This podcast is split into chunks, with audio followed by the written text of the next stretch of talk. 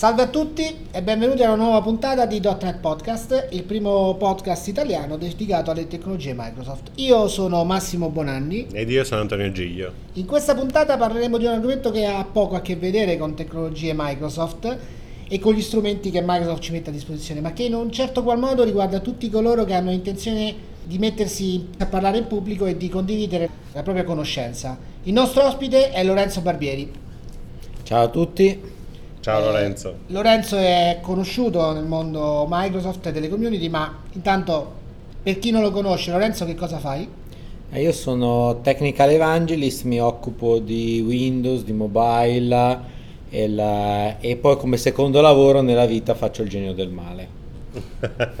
Perché hai deciso di affrontare un argomento che apparentemente ha poco a che vedere con il mondo dell'informatica? Perché ci sono un sacco di informatici che devono comunque parlare in pubblico, devono fare le presentazioni di prodotto, devono presentare dei piani di progetto, devono fare delle sessioni come ai community days, devono interagire con degli altri esseri umani e spesso nei miei 15 anni di esperienza come speaker, che, come capoprogetto e come sviluppatore negli anni passati, ho notato che non tutti sono in grado. Eh, naturalmente io non sono nato già con le conoscenze, le capacità e tutto il resto e avrei voluto tanti anni fa che qualcuno mi raccontasse un po' quelle che erano le sue esperienze come io cerco di fare parlando di queste cose. Ok, allora entriamo nel vivo. Qualcuno parla per comunicare un argomento quanto è importante secondo te conoscere l'argomento? Ma quello è assolutamente fondamentale. Uno può far finta una volta, uno può improvvisarsi, lanciare quattro buzzword e portare a casa magari una discussione occasionale, però poi i nodi vengono al pettine. Quante volte vi sarà capitato di fare una discussione, magari uno citava alcuni temi, li buttava lì così, faceva delle citazioni e poi dopo voi andando a controllare, andando a vedere su internet o magari vi arriva una mail o vedete un'altra presentazione e scoprite che quella persona che vi aveva fatto tanto una buona impressione in verità aveva detto un sacco di stupidate. Oppure si vedeva chiaramente che aveva semplicemente citato una serie di buzzword senza averle capite appieno. E il problema è che voi ci state mettendo la vostra faccia e il problema è che spesso non vi accorgi, cioè la gente non si accorge subito che voi avete detto una stupidata, ma quando se ne accorge eh, a quel punto per voi è finita perché magari può capitare che dite una stupidata qualcuno vi interrompe vi corregge e voi dite ah sì questa cosa non la conoscevo bene però magari dimostrate in altro modo la vostra competenza. Se uno se ne accorge quando voi non ci siete vi mette un'etichetta e a quel punto lì poi dopo è fatta perché cambiare un'impressione che la gente si fa autonomamente è la cosa più difficile. Quindi l'argomento è assolutamente importantissimo. Le tecniche di presentazione aiutano quando magari il vostro capo arriva e vi dice guarda che è malato il collega che doveva presentare quel progetto lì, vai lì e fai come se fosse il tuo e voi magari dovete studiare in 10 minuti un qualche cosa da dire però naturalmente la, a volte è molto più importante la sincerità del tipo guardate io sono venuto a sostituire un'altra persona per cui magari eh, vi dirò tutto quello che so poi eh, quando eh, se avete delle domande specifiche poi magari risponderemo via mail o organizzeremo un altro incontro. Eh, più difficile farlo con una sessione però io a volte quando mi è capitato di dover fare una sessione totalmente improvvisata perché non c'era la persona alla fin fine ho preferito parlare con gli organizzatori magari cambiare l'argomento farne uno di cui ero più portato sia per dare il valore alle persone sia per evitare di compromettere la mia immagine Diciamo, uno dei punti invece che ho visto spesso, almeno per quanto riguarda noi tecnici, spesso diamo per scontato che tutti conoscano l'argomento e che comunque siano padroni del linguaggio e di quello che c'è dietro. E spesso anche il tecnico è irascibile di base perché è tecnico, perché deve entrare nel profondo di quello che è il progetto. Le slide, ad esempio, sono il punto di contatto visuale con il pubblico, sono quella parte in cui le parole diventano di fatto un'immagine visuale che si riesce a dare molto velocemente ad imprimere nella mente di chi ci ascolta. Quando ci sono, ovviamente, sono, eh, sono degli strumenti principali. Quali sono le considerazioni da fare sulle slide, sulla loro preparazione, sul loro layout? Allora, sicuramente le slide sono un supporto, sono un supporto importante, ma non devono essere l'unico supporto. Sicuramente se ce le avete vanno preparate con cura e vanno preparate in base al tipo di messaggio che dovete veicolare. A volte vedo eh, la gente si concentra troppo sulle animazioni, sugli effetti, sui tecnicismi di PowerPoint quando magari ha bisogno di veicolare un messaggio che non necessita di tutta questa cura, di tutto questo estremo tecnicismo. Altre volte vedo invece presentazioni dove eh, lo speaker si trova in difficoltà perché ha preparato male le slide e le slide non lo supportano. Quindi prima di tutto eh, non esiste un unico template, un unico modo di fare le slide, ma le slide vanno fatte in base al tipo di presentazione. Se dovete fare una presentazione ad effetto magari la, che deve trasmettere dei concetti, magari possono andare bene quelle presentazioni molto zen, con le foto, con poco testo, però attenzione, naturalmente poi dovete saperci parlare sopra e non devono essere delle foto prese a caso, buttate lì solo perché eh, il, la, la, bambina che abbraccia il gattino, stile eh, pubblicità di una nota marca di, eh, di pasta, eh, è carina, allora ce la butto dentro perché voglio fare voglio raccogliere un sorriso, voglio raccogliere un consenso. No, non, cioè, eh, dipende dal concetto che dovete trasmettere. Se è una presentazione tecnica, eh, si possono fare slide tecniche, si possono fare slide meno tecniche, si possono anche non usare le slide conviene sempre avere il parere di tante persone, tecnici e non tecnici, perché eh, se io faccio delle slide ai tecnici si concentreranno solo su certi aspetti, ad esempio come dicevi tu, sul linguaggio, sui tecnicismi, se le faccio vedere ad altre persone ti dicono vabbè ma cos'è questa sigla XKP e? Voi dite no ma questa cosa qui è banale, è il, il protocollo con cui due server si scambiano dei certificati in maniera encrypted con password a 256 chi, chi, siete sicuri che tutta la vostra audience conosce eh, questi tecnicismi? A volte può avere molto più senso dire allora la, intro, parliamo adesso del protocollo XKPCD il, per chi non lo sapesse ricordo che molto brevemente che è questo in modo da creare un glossario da creare una base unica in modo che tutti gli altri possano uh, proseguire. Però sicuramente non esiste, cioè ci sono migliaia di stili per fare le slide, l'importante è che le slide vengano fatte bene. Io ad esempio eh, una cosa che, che, mi dà molto fastidio sono abusare delle transizioni tra le slide di PowerPoint che sono ottime ad esempio per introdurre alcune slide che devono, non lo so, annunciamo la versione 2016 di Pinco Pallino Server benissimo, allora ci faccio una slide mentre io lo sto annunciando per creare il pathos, non mi arriva la slide in maniera banale, ma entra facendo un effetto. Ma immaginatevi una presentazione di 30-40 slide dove ogni slide entra con, pre- con, un effetto che dopo un po' eh, provoca mal di mare nelle persone che, che lo stanno vedendo. Per cui io eh, ad esempio non sono molto per abusare delle animazioni, non sono molto per abusare delle transizioni e secondo me c'è un, un, giusto anche perché dovete considerare che avete davanti una platea assolutamente eterogenea quindi magari dal super tecnico al manager che magari delle slide scritte col font 4 piene di codice, non gli vogliono dire nulla, soprattutto se magari era una presentazione per parlare del valore di business di un prodotto piuttosto che di, de, del dettaglio dell'algoritmo che avete implementato. Ok, quindi diciamo che le slide sono un supporto per ciò che diciamo. In realtà però poi questo supporto necessita di uno strumento per essere utilizzato, quindi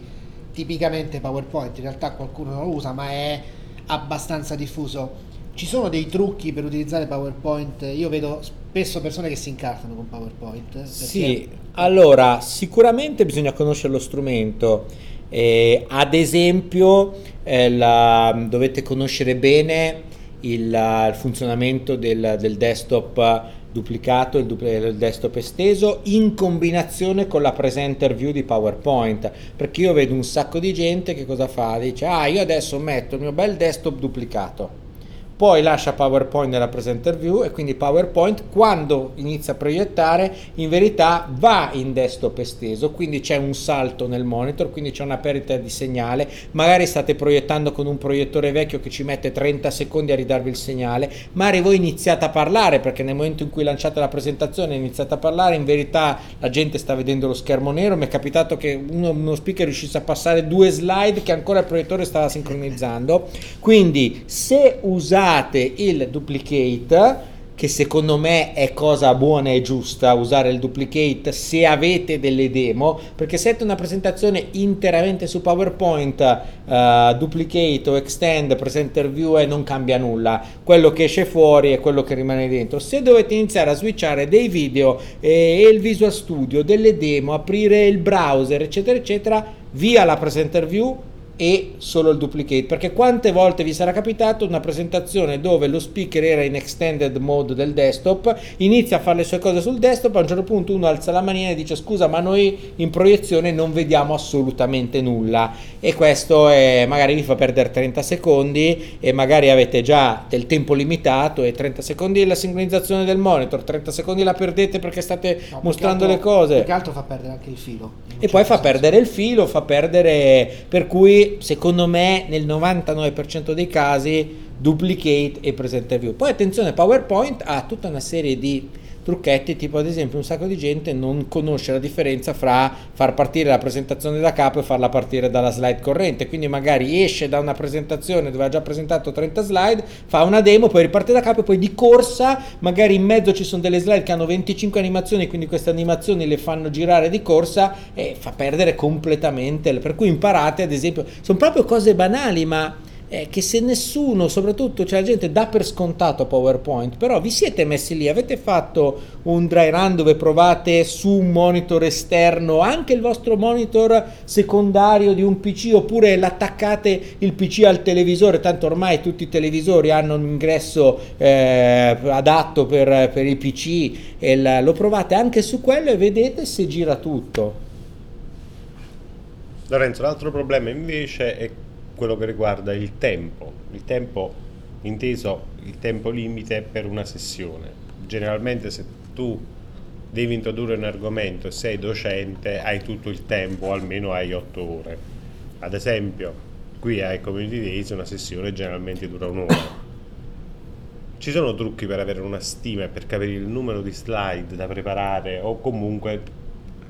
cercare di capire se l'argomento è o meno in quel tempo che ci è stato dedicato. Allora, io non so se è una leggenda metropolitana, io non mi ricordo nemmeno dove l'ho sentita questa cosa, ma fondamentalmente la, una volta qualcuno, qualcosa, da qualche parte mi sono svegliato, magari è stata la matrice che mi ha inculcato questo concetto,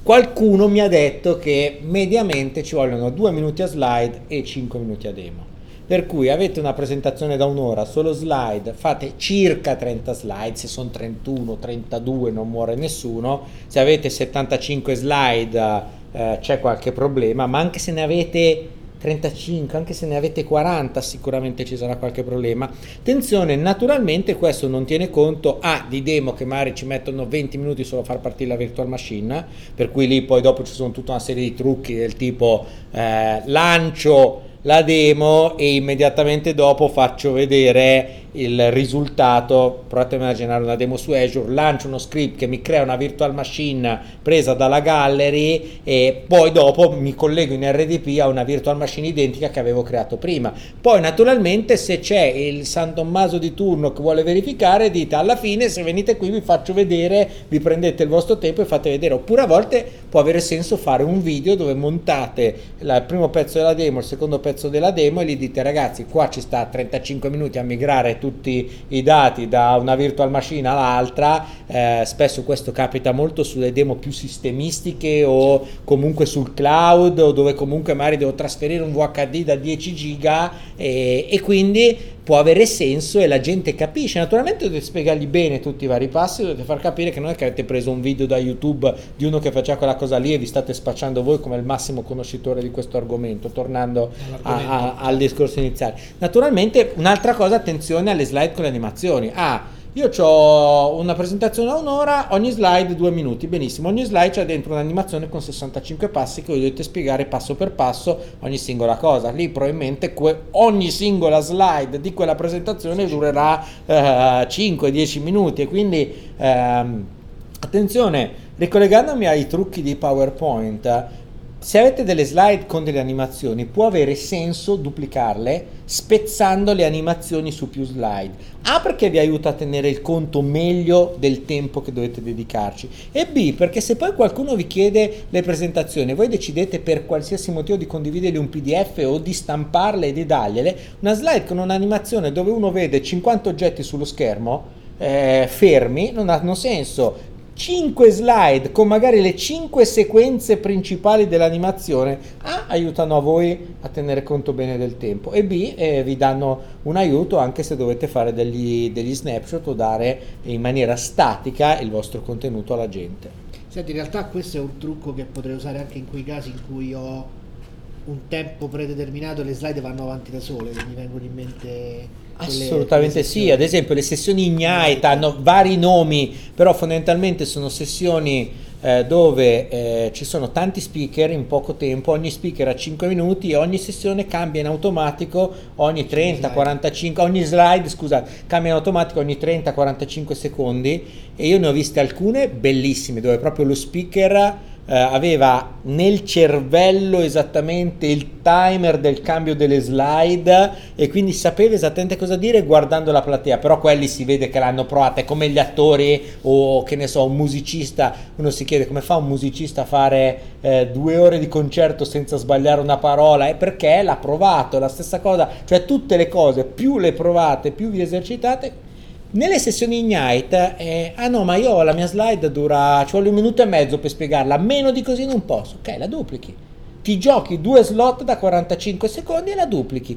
Perché tanto voi potete anche dargli le slide agli organizzatori con vado avanti io col presenter ma il presenter ve lo tolgono prendono PowerPoint o prendono quello che è impostano che le slide cambiano automaticamente ogni, 15, ogni 45-60 secondi. E una scena pietosa è voi iniziate a leggere i bullet point. Al terzo bullet point vi cambia la slide al terzo bullet point di 60 perché le avete fatte col font 2 e voi no ma io ho bisogno di tornare indietro potete tornare indietro. No non si può tornare indietro. Intanto è già cambiata la slide successiva e ci ho visto delle scene pietose per cui attenzione le presentazioni Ignite sono difficilissime. Anche, ho visto anche professionisti molto seri io mi troverei personalmente a disagio a dover preparare una presentazione Ignite magari davanti a un pubblico uh, che non conosco e la preparerei probabilmente molto di più di una presentazione anche magari più complessa ma più tradizionale.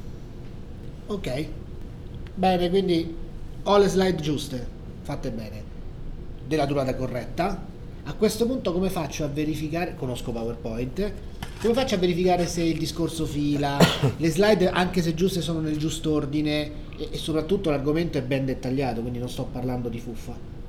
Allora, eh, ci sono fondamentalmente due metodi. O faccio il dry run con qualcuno che è interessato a, ad ascoltarmi e possibilmente che conosca l'argomento in modo che mi può dare dei feedback sensati e che non, non mi guardi come la mucca guarda il treno però a volte può essere anche utile prendere vostra mamma, vostra moglie, la vostra fidanzata, il vostro compagno, eccetera, eccetera, il vostro marito e fargli la presentazione dicendogli non mi interrompere per chiedere cosa vuol dire una certa cosa, dai per scontato che la gente lo sappia, anche se poi torniamo anche qui al discorso originale che magari spiegarlo un filo, se anche vostra moglie o vostro marito capisce che, che cosa serve quel protocollo lì, male non fa perché magari in sala ci potrebbe essere qualcuno con, nella stessa situazione ma la cosa migliore è fare il dry run o con qualcuno che ha un interesse a seguirvi, non che sta lì, se ne sta al PC, fa le mail, voi parlate e alla fine sì sì bravo e se ne va.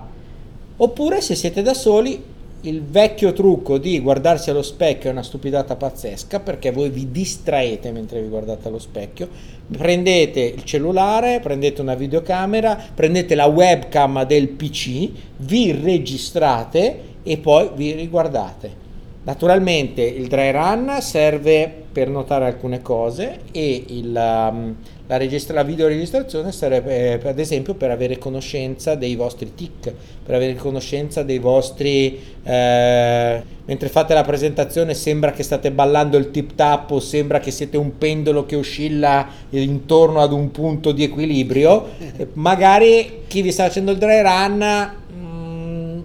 vi conosce talmente tanto che non ve lo dice, però voi la prima volta che vi guardate dite ma che cosa sto facendo? Sembro, manca solo il cucù che esce fuori ogni ora e poi ci siamo. Per cui secondo me sono queste due, il dry run e video registrarsi e poi riguardarsi anche più di una volta. Nel caso, eh, una cosa che a me ad esempio era servita quando dovevo registrare i webcast, che sono la cosa più brutta, per cui dovete parlare facendo finta di essere davanti a un sacco di gente guardando uno schermo. Io eh, i miei primi webcast mi, mi uh,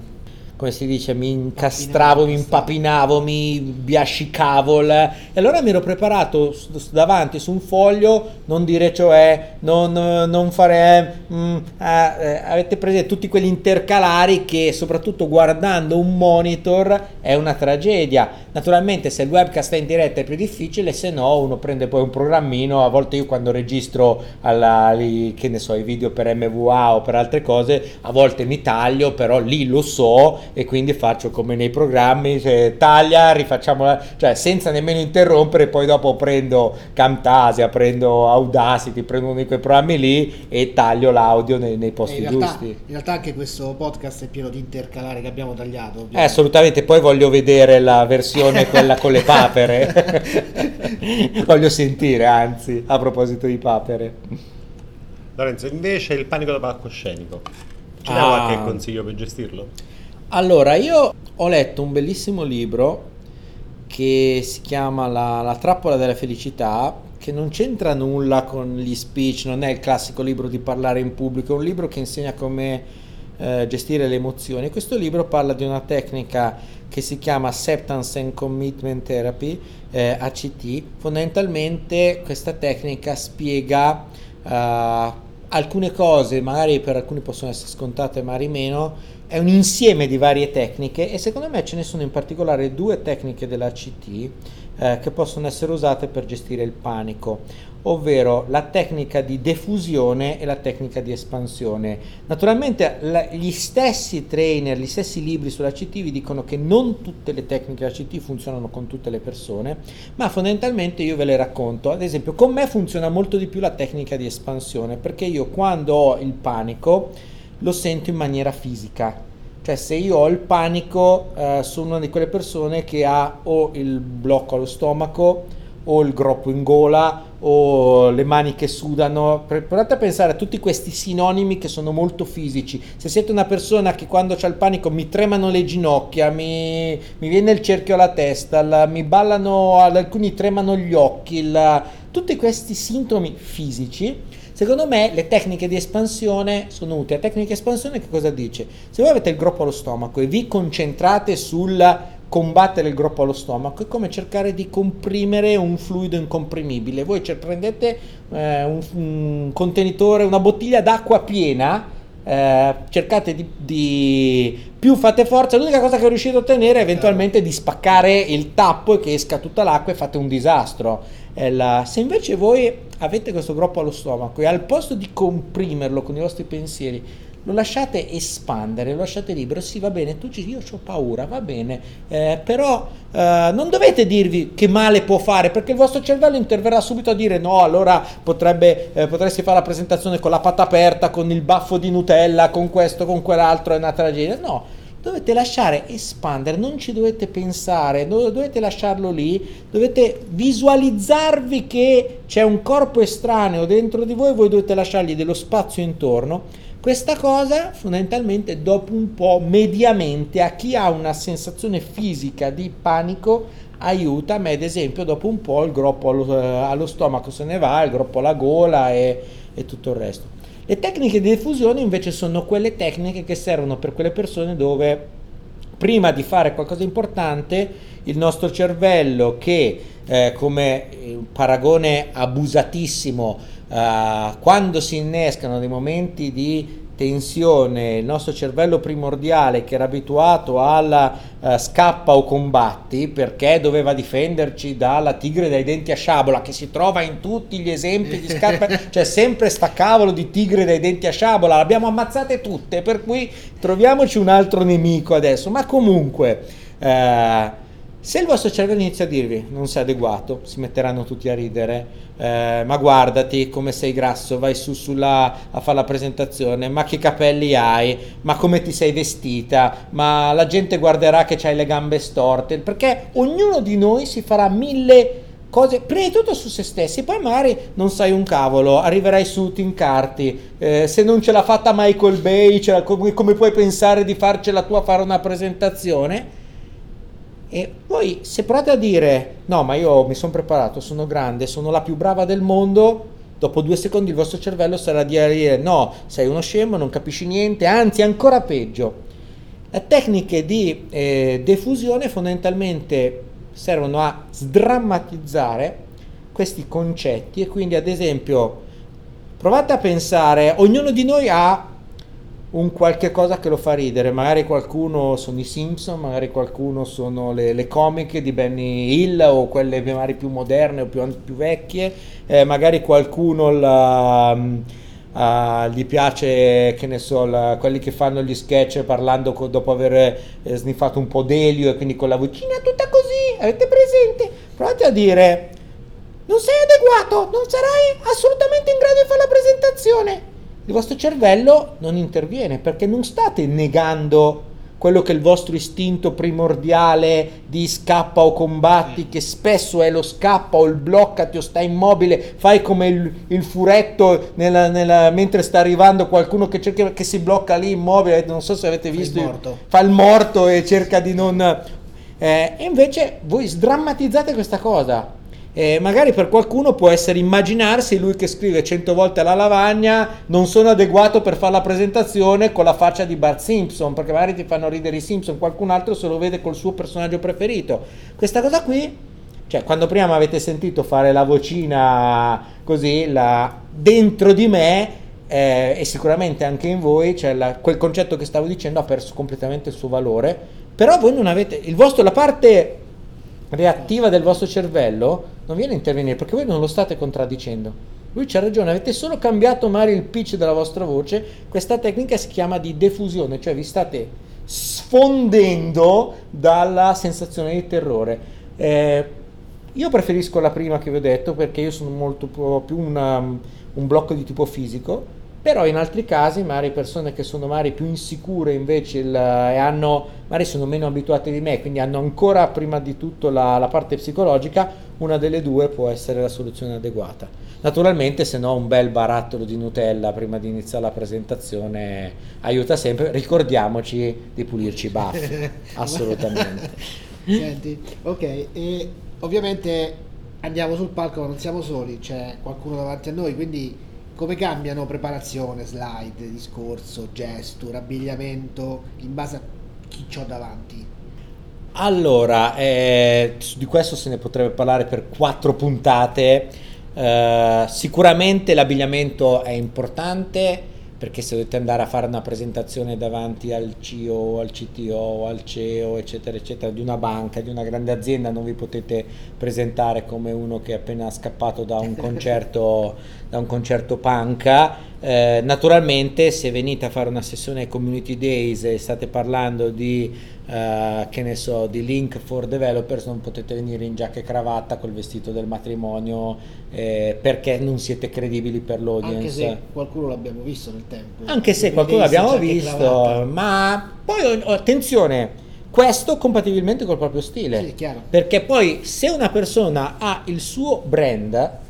eh, non vogliamo parlare di Don Box che quando l'hanno obbligato a vestirsi con la maglia della conferenza è rimasto solo, nudo completamente sul palco con solo la maglia della conferenza. E da lì penso che nessun organizzatore gli ha più imposto questa cosa qui. Naturalmente nessuno di noi è Don Box e visto la sua ultima pettinatura forse ci va anche bene, eh, però a parte questi scherzi è solo invidia la mia perché lui è veramente è il mio mito da quando l'ho visto dormire sotto il palco in una presentazione a Milano. Durante un break di 15 minuti aveva talmente tanto jet lag che si è accoccolato sotto il palco e si è fatto 15 minuti di dormita. Per cui è veramente il mio idolo. Comunque torniamo a, a noi ai poveri esseri umani come cambiano queste cose? Allora dovete pensare che ci sono, almeno secondo alcune teorie di nuovo psicologiche, lette in un libro di nuovo di psicologia che non c'entra nulla col parlare in pubblico, però mi sono piaciute, ci sono quattro zone. C'è la zona pubblica che è la zona dove voi siete fondamentalmente su un piedistallo e non avete nessun rapporto con chi avete davanti. E questo può essere magari tipo, non lo so, immaginatevi Vasco mentre al concerto davanti a 80.000 persone non è che c'è un rapporto di nessun tipo con quelli che per lui c'è una massa informe che canta le sue canzoni. Cosa diversa è che magari una persona in prima fila tira su un cartello dove magari lui lo vede e si commuove perché va a toccare un argomento eh, importante. Quindi attenzione, le varie zone non sono fisse, non è che Vasco non può condividere qualcosa con le persone che lo stanno guardando solo perché parte dalla zona pubblica. La stessa cosa può essere voi, voi partite magari a fare una presentazione davanti a 100 persone, sicuramente siete in zona pubblica. Quando magari iniziate a fargli delle domande relative alla presentazione, state scendendo in un'altra zona che è la zona sociale, la zona in cui l'interazione si ha per uno scopo tipicamente o lavorativo o comunque di socializzazione. Perché attenzione, uno se impara a parlare in pubblico può anche mettersi poi a raccontare barzellette ad un matrimonio. Quella lì è una classica zona perlomeno sociale. Se siete in un tavolo dove sono tutti morti viventi, che nessuno si conosce dovete rompere un po' il ghiaccio, sicuramente non siete ancora nella zona personale dove vengono fuori i sentimenti tipo l'amicizia, la mm, eh, la stima, eccetera, eccetera, magari siete ancora nella zona sociale dove lo scopo è tirare le otto ore del pranzo del matrimonio senza eh, spararci un colpo perché siamo in un tavolo di gente che non si conosce, perché poi magari mezz'ora dopo, un complice un po' il vino, complice che ci si, ci si sta divertendo e dopo si è tutti amici e io mi ricordo ancora di gente che sento ancora dopo anni in questo modo. Perché? Perché siamo passati magari durante il matrimonio eravamo in zona pubblica perché eravamo tutti lì a guardare che, e però era una zona assolutamente pubblica, magari se uno non è proprio il parente stretto dello sposo e della sposa. Al tavolo all'inizio era una zona pubblica perché nessuno si conosceva, siamo scesi in una zona sociale perché abbiamo dovuto condividere quell'esperienza per poi finire in una zona personale con magari alcune di queste persone. Le stesse identiche cose valgono durante una presentazione, perché a volte mi è capitato di avere persone durante la presentazione che alzano la mano e, e in base a degli esempi che io ho fatto raccontano dei loro esempi di vita vissuta magari aprendosi con, dicendo cose che magari non avrebbero mai raccontato in altri contesti, questa cosa qui eh, vi, li fa scendere automaticamente in zona personale. Poi c'è la zona intima che è quella diciamo con il, il partner, con proprio gli affetti più cari eh, e non è detto, cioè provate a immaginarvi, io quando ogni volta mia moglie mi dice che da quando ho installato Cortana il correttore automatico non è più così preciso, che le due cose non c'entrano niente, ma vaglielo a spiegare che eh, è semplicemente stato un caso che quando è arrivato Denim è arrivata anche Cortana su Windows Phone, però lì devo tirare fuori sicuramente tecniche diverse di convincimento di quelle che uso Mari in una presentazione di Windows Phone davanti a 200 persone. Ovvio.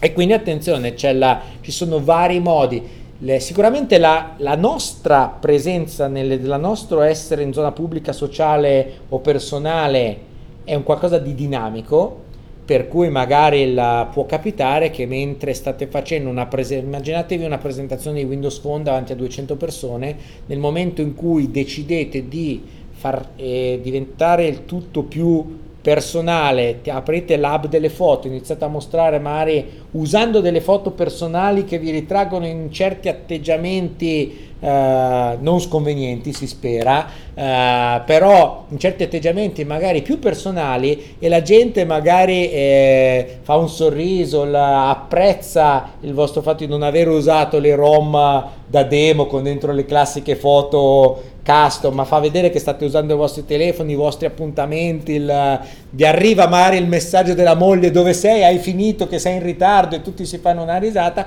sicuramente deve essere la nostra capacità di adattare la zona al tipo di presentazione che stiamo facendo e soprattutto però la cosa vale anche al contrario. A volte noi portiamo la presentazione su una zona sociale o personale, c'è qualcuno che alza la mano e ci, invece ci fa una domanda che magari nella zona pubblica o nella zona sociale erano assolutamente pertinenti, ma noi siamo in una zona diversa dalla sua e ce la prendiamo magari sul personale. Quindi attenzione che a volte ci può essere qualcuno che alza sulla mano e dice Lorenzo io ho comprato due Windows Phone e nessuno dei due mi ha soddisfatto per questo o quest'altro motivo. Quello è un fatto perché lui non è stato soddisfatto, non è che sta attaccando voi solo perché voi un minuto fa avevate mostrato le foto magari del, del vostro cagnolino che giocava con vostra nipote, quindi eravate ancora in una zona personale, prendete l'attacco come un attacco personale dovete essere in grado di ritornare o nella zona sociale o nella zona pubblica a seconda del tipo di domanda e rispondergli adeguatamente senza prendervela perché uno dei più grossi problemi della nostra società in generale e soprattutto durante le presentazioni è il cosiddetto zombie mismatch quando magari voi finite la presentazione? Il vostro amico gli dice oh sei andato benissimo. No guarda poi c'è stato quel cretino scusate la parola che mi ha fatto quella domanda ma no, ma guarda che lui ti ha fatto una domanda che magari anche altri volevano farti e la tua risposta è stata assolutamente adeguata, perché sicuramente gli altri non l'hanno vissuta in maniera personale come la vostra. Lorenzo invece, demo o non demo? Dacci qualche consiglio per decidere quando inserire una demo all'interno di una presentazione. Oh, la demo va sempre fatta in una presentazione tecnica, a meno che tecnologia non è stabile, non, non, siete confidenti, vi hanno chiesto di andare a fare una demo del prodotto che ha sviluppato un altro team e voi non l'avete mai vista. E andate su e la gente dice eh, cioè, una delle cose bruttissime è quando voi state facendo una demo, non sapete come fare una cosa, e magari uno che dal pubblico la sta usando, eh, fammi un favore, clicca lì, va, e poi fai così, così e così, che si vede chiaramente che voi non avete mai usato neanche per le cose più banali. Oppure, ad esempio, dovete fare una demo di Azure in una location che ha pochissimo internet, tutte le porte sono chiuse, ci sono 200 persone che stanno usando il wifi. Cioè, io vorrei evitare di fare come aveva fatto Steve Jobs durante una presentazione di, di, FaceTime, se non ricordo più, dove non ce la faceva perché i canali wifi erano saturi e lui diceva ok adesso tutti spegnete il vostro telefono e alla fin fine immaginatevi una sala di 200 persone in quanti hanno spento veramente il telefono e la presentazione. Poi dopo magari era, era un colpo di teatro fatto per sopperire magari a delle problematiche di una prima versione e, e me ne ricordo N di demo fatte da vari produttori, incluso Microsoft, dove magari con un colpo di scena si sopperiva magari a una problematica di una beta. Ad esempio, ieri Giorgio Sardo, quando ha mostrato le cose, diceva ragazzi, alcune cose che vi sto facendo vedere oggi è la prima volta che vengono mostrate in pubblico, per cui speriamo che, il, che Murphy sia dalla nostra parte. E naturalmente voi lo dite, un'altra cosa divertente può essere sbagliare una stupidata in una demo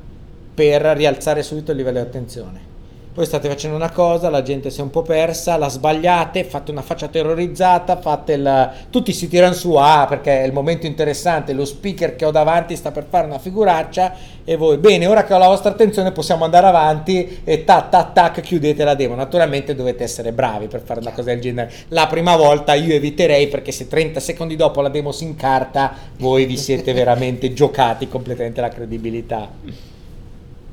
quindi praticamente è tutto pronto. Stiamo salendo le scalette che portano sul palco. Trucchi e consigli? Eh, secondo me è fondamentale crearsi una propria routine prima di salire sul palco. Eh, la propria routine può essere andare in bagno, soprattutto se la sessione dura più di un'ora, perché a volte vedete persone che fanno le sessioni ballando come i pendoli eh. perché è, è, veramente un'esigenza fisica perché magari erano talmente concentrati talmente che hanno bevuto una bottiglia d'acqua prima di salire e poi a metà non ce la fanno più. Scusa cioè so, so che sono cose magari brutte da dire in sì, un sì, podcast no, però cioè eh, a chiunque gli è capitato sa la drammatica quindi io ve lo dico perché non vi deve capitare a voi. Altra cosa eh, ricontrollatevi, controllate il, il, microfono è tutto a posto, la patta è chiusa, le, le, stringhe sono allacciate. Sembra una stupidata, ma vi dà sicurezza perché andate su e non iniziate a tastarvi durante la presentazione perché vi viene il dubbio, perché il vostro cervello dice Lorenzo ma hai tirato sulla patta, allora magari eh, cercate di buttare un occhio e la gente vede che siete distratti, poi magari non capisce cosa state facendo, però se è una stupidata. Oppure ad esempio eh, pulire la cache del browser, eh, adesso ad esempio con Windows 10 io posso creare un nuovo desktop virtuale, metterci le tre icone che mi servono durante la demo e non tenere una cosa bruttissima 600 icone sul desktop che può capitare che uno vi chiede una cosa, voi fate esca dalla presentazione, tornate sul desktop e avete 200 milioni di icone. Eh, le notification di Outlook che dice che ci sono delle mail a cui dovete rispondere da 27 settimane e ci sarà sempre quello in sala che dice ah, ecco perché non mi ha mai risposto perché vuol fare la, il brillante eh, piuttosto che magari mentre state facendo la presentazione vi arrivano le notifiche di Windows vi arrivano dei tweet per cui ad esempio Windows 8 permette anche Windows 10 permette di nascondere le notifiche per x ore 1 4 8 ore o per sempre mettete 4 ore, siete sicuri, tanto potete sempre riabilitarlo quando volete. Lorenzo, invece qualche consiglio mentre siamo sul palco? Allora, quando faccio questa presentazione nelle slide ho una serie di consigli su, ad esempio, come eh, mantenere il contatto visivo cercando di guardare tutta la persona in platea senza sembrare un annaffiatore di quelli che, che, fa, che devono toccare tutti esattamente, quindi non dovete sembrare un annaffiatore temporizzato, ma dovete guardare casualmente le varie persone. Se la platea è grande basta guardare un tot di persone in terza fila che tutti si sentiranno toccati vostro, dal vostro sguardo, però una delle cose che lascia tutti così, che io tipicamente se ho poco tempo non la spiego perché tanto poi tutti verranno a chiedermela finita la presentazione, io ho una scritta che si, che si intitola Albero di Natale, e, ma bella grossa perché ho creato una specie di cloud tag albero di Natale e tutti mi chiedono che cacchio è l'albero di Natale? E io gli faccio presente che ci sono speaker che magari e, e mi è capitato anche a me, ah, sono un genio, ho il cordino della conferenza, dove lo attacco? Il microfono se non sul cordino della conferenza. Perché? Perché è lì, è fatto apposta per, per attaccarci sopra. E voi mentre state present- facendo la presentazione vi muovete e si sente tu, tu, tu, tu perché il cordino continua a muoversi. Oppure ad esempio eh, ho visto presentazioni fatte da ragazze dove si mettono sì il microfono però hanno 57 eh, collane tipo quelli un po' vecchi come me si ricorderanno le team P. Baracus 57 collane quindi il microfono che continua a pestare piuttosto che io ad esempio mi agito molto, vi sarete accorti che rischiate di prendere, visto che siamo qui tutti vicini, rischiate sì, di che io, io vi... Io ho fatto l'assicurazione prima. Esatto, esatto, nel dubbio. Però ad esempio una delle cose che faccio sempre è prendere, quando mi danno il microfono, quello a spilla con il filo e da mettere in tasca, con la ricevitore da mettere in tasca, io lo, ci metto un secondo a farlo passare sotto la polo. Ma le che vada, se siete, eh, cioè se siete in pubblico, magari la, andate un attimo in bagno, ve lo mettete su, fate passare sotto il vestito perché? Perché io mi agito tanto e due volte, non una, due volte mi è capitato che con la mano prendevo dentro il filo del microfono e poi mi, dovevo citare qualcosa, quindi da bravo italiano faccio dei gesti, occupo t- circa 4 metri quadri mentre sto facendo le presentazioni, ho lanciato il microfono in terza fila praticamente, cioè, per cui attenzione quando de- albero di Natale vuol dire non presentati, agghindati come un albero di Natale, perché? Perché dà fastidio. Poi ci sono tutta una serie di altre cose, oltre al contatto visivo ad esempio c'è l'uso della voce, a volte potete fare una pausa e subito il livello di attenzione sale immediatamente perché anche quello che magari si stava bloccando dice oh cacchio mi ha beccato e quindi c'è la oppure a volte potete cambiare il tono della voce cambiare la velocità scandire le cose ripeterle scandire le cose. Poi attenzione non fate come quelli che sembrano che hanno il, il timer incorporato che ogni, ogni tre parole ripetono l'ultima perché non va bene. Però scandire le cose. Cos'è che ho detto? Scandire le cose. Esatto. ok, ottimo, ottimo, ottimo. Bene, però, tutto molto bello, però capita sempre l'imprevisto sul palco. Marfi colpisce sempre. Eh, Marfi c'è lì, eh, non è... E lì cosa... come possiamo reagire? Allora, conoscete l'argomento, è più facile, non conoscete l'argomento, preparate una serie di barzellette da raccontare. Se conoscete l'argomento... A Roma si dice la buttiamo in caciara. Esatto. Il, se conoscete l'argomento, non, il cane vi ha mangiato le slide? Benissimo, io ho fatto delle presentazioni dove ho aperto il notepad, ho raccontavo delle cose, facevo delle domande, scrivevo delle cose, aprivo Visual Studio. È logico non si può fare, dovete fare una presentazione eh, facendo vedere una cosa che non potete presentare allora è finita, capito? Però altre volte potete improvvisare, le slide non sono indispensabili, non, vivi... Io una volta sono arrivato in una, in una conferenza e fondamentalmente il mio PC aveva deciso che il, non so che cosa era successo al BIOS e il BIOS stava facendo il controllo di tutto l'hard disk era ancora un hard disk meccanico e quindi tipo mi dava 6 ore di io mi sono fatto prestare un Mac neanche un PC da una persona mi sono collegato a internet sono andato su Azure ho creato una, al volo una macchina virtuale con il Visual Studio ho aperto Visual Studio e ho fatto quello che devo fare. Naturalmente gli ho detto signori miei questo è il mio PC se qualcuno ha i poteri per, e se qualcuno si fida, ma poi sarà lui personalmente responsabile a dirmi interrompi questa operazione del BIOS per... Eh, vi faccio un'altra demo. Ho fatto una demo leggermente diversa, non avevo le slide. Oggi è più facile, ho le slide salvate contemporaneamente su OneDrive, OneDrive Business, Dropbox, Dropbox Business, Box, sul cloud di Google. Nel dubbio me le sono spedite su quattro indirizzi di mail, da qualche parte riuscirò a recuperarle. Però a volte vi mancano le demo, vi mancano le altre cose. Se conoscete l'argomento potete sempre dire ragazzi vi faccio vedere un'altra cosa oppure ve lo racconto oppure fatemi delle domande, oppure eh, Massimo tu c'eri, eh, una volta bellissima era, a volte gli imprevisti capitano prima della presentazione, nel senso che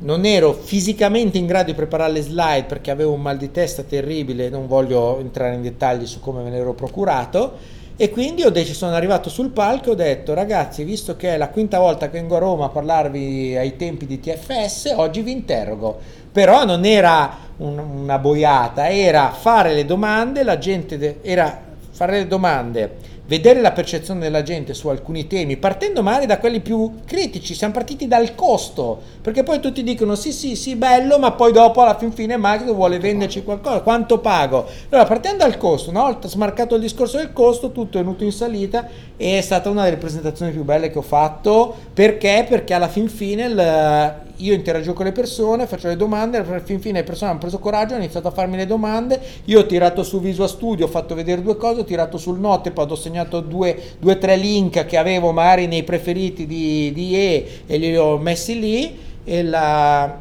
e, ed è stata una delle presentazioni che mi sono piaciute di più perché è stata forse la presentazione più interattiva assieme a questa che faccio sul parlare in pubblico che cerco di renderla sempre molto interattiva. Confermo su quella di DFS.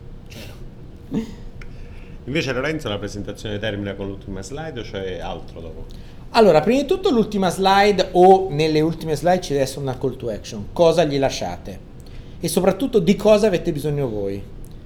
Eh, sembra stupido, però cosa gli lasciate è importantissimo. Allora, in questa presentazione abbiamo visto A, B e C, ma se vi, deve, se vi devo piantare un chiodo nella testa con solo una cosa deve essere questa perché magari qualcuno di loro si è perso, magari qualcuno è dovuto uscire 5 minuti per, perché gli suonava il telefono, era la moglie, il capo, chiunque è rientrato dentro, dovete lasciarvi, lasciargli qual è il concetto principale. Dopo la presentazione dipende, ci può essere il caso di creare un gruppo su LinkedIn dove far discutere le persone, eh, questo magari ha più senso per un corso, meno per una presentazione, può essere il caso di lasciare i vostri contatti, può essere il caso magari di chiedere feedback, se ci sono i modelli di feedback, se siete ad esempio ad una conferenza dove gli speaker vengono valutati e voi siete alle prime armi, non abbiate paura di dire ragazzi datemi feedback, possibilmente dalle 5 stelle in su se, sono, se vanno da 0 a 5 i feedback, così gli lasciate un minimo margine di, sì, di movimento perché possono, cioè nessuno gli vieta di disegnare, io una volta ho visto una presentazione fatta da Giancarlo Sudano che adesso è collega eh, in DX dove uno, una presentazione ad una conferenza a pagamento, c'erano le 5 stelle, ne ha disegnate altre 5 e fa perché la sua presentazione è da 10 stelle, per cui non, non gli state negando la libertà di... Però fondament- il libero arbitrio non si lega a nessuno. Esatto, però a parte gli scherzi è un po' come le app che vi dicono ti è piaciuta l'app, dai, dammi un bel voto così aiuto. Stessa cosa, ti è piaciuta la presentazione, Mari uno dice eh, no boh, non ho tempo, soprattutto a volte eh, quando adesso non si fanno più i fogliettini cartacei perché poi sono un casino da, da, leggere, interpretare, perché bisogna prendere qualcuno che lo faccia e quindi vi dicono questo è il QR code, questo è il link, dateci un feedback. Eh, sì, ma se voi spiegate alla gente che que- perché quel feedback è importante, magari qualcuno in più che ve lo dà c'è. Oppure se spiegate che se c'è stato qualcosa che non è piaciuto, non vi voglio perdere tempo a dare un feedback, lasciate nell'ultima slide, io lascio sempre il mio account di Twitter o la mia mail e la gente è liberissima. E se qualcuno finisce la mia sessione mi fa un tweet, ho visto la presentazione del genio del male e mi ha fatto schifo, voi state sicuri che io gli risponderò non arrabbiato, ma chiedendogli mi dici come posso migliorare? Perché? La parte fondamentale. Perché magari avete sbagliato target magari avete sbagliato zona magari siete andati sulla zona personale perché avete visto tre vostri amici in platea e avete escluso totalmente il resto delle altre persone magari le slide erano totalmente sbagliate o magari semplicemente lui aveva letto come è capitato ad esempio a un paio di nostri amici ad una conferenza lui aveva letto un titolo che gli sembrava un titolo assolutamente generico e poi il fatto che le demo fossero fatte in .NET e non in Java l'aveva indispettito, ma non era la, la Java Conference, era una conferenza normale, l'aveva fatto uno sviluppatore .NET e non, lui ha detto ragazzi io le demo le farò in .NET, ma questi concetti li potete applicare a Python, a Java, a Node.js, a quello che volete. Questo qui ha detto la presentazione più brutta del mondo perché ha usato .NET, ho capito, c'è la, .NET è lo strumento, allora vuol dire che non hai capito niente di tutto il resto della presentazione. Però cioè, se io so che la presentazione più brutta del mondo perché ho usato lo strumento sbagliato, la prossima volta nel titolo presentare è con esempi in C Sharp. Come vedete ad esempio a volte dei libri con introduzione alle REST API e in piccolino con esempi in JavaScript, C Sharp e C++, così uno sa quello che compra, ma senza quel feedback lì magari voi c'è la magari c'era qualcun altro che la pensava come quello là. Che ne sapete? Bene anche questa puntata è giunta al termine. Vi ricordo che sulla scheda della puntata trovate i link relativi all'argomento quindi eventuali approfondimenti. Mentre sulla scheda dell'ospite Lorenzo troverete anche informazioni in più sullo stesso su Lorenzo Barbieri. E quindi ringraziamo Lorenzo per il tempo che ci ha dedicato. Grazie Lorenzo. Grazie a tutti è stato veramente un piacere Grazie Lorenzo, un ringraziamento va anche ai nostri ascoltatori che ci hanno seguito nel corso di questa puntata. Un saluto da Antonio. E un saluto da Massimo.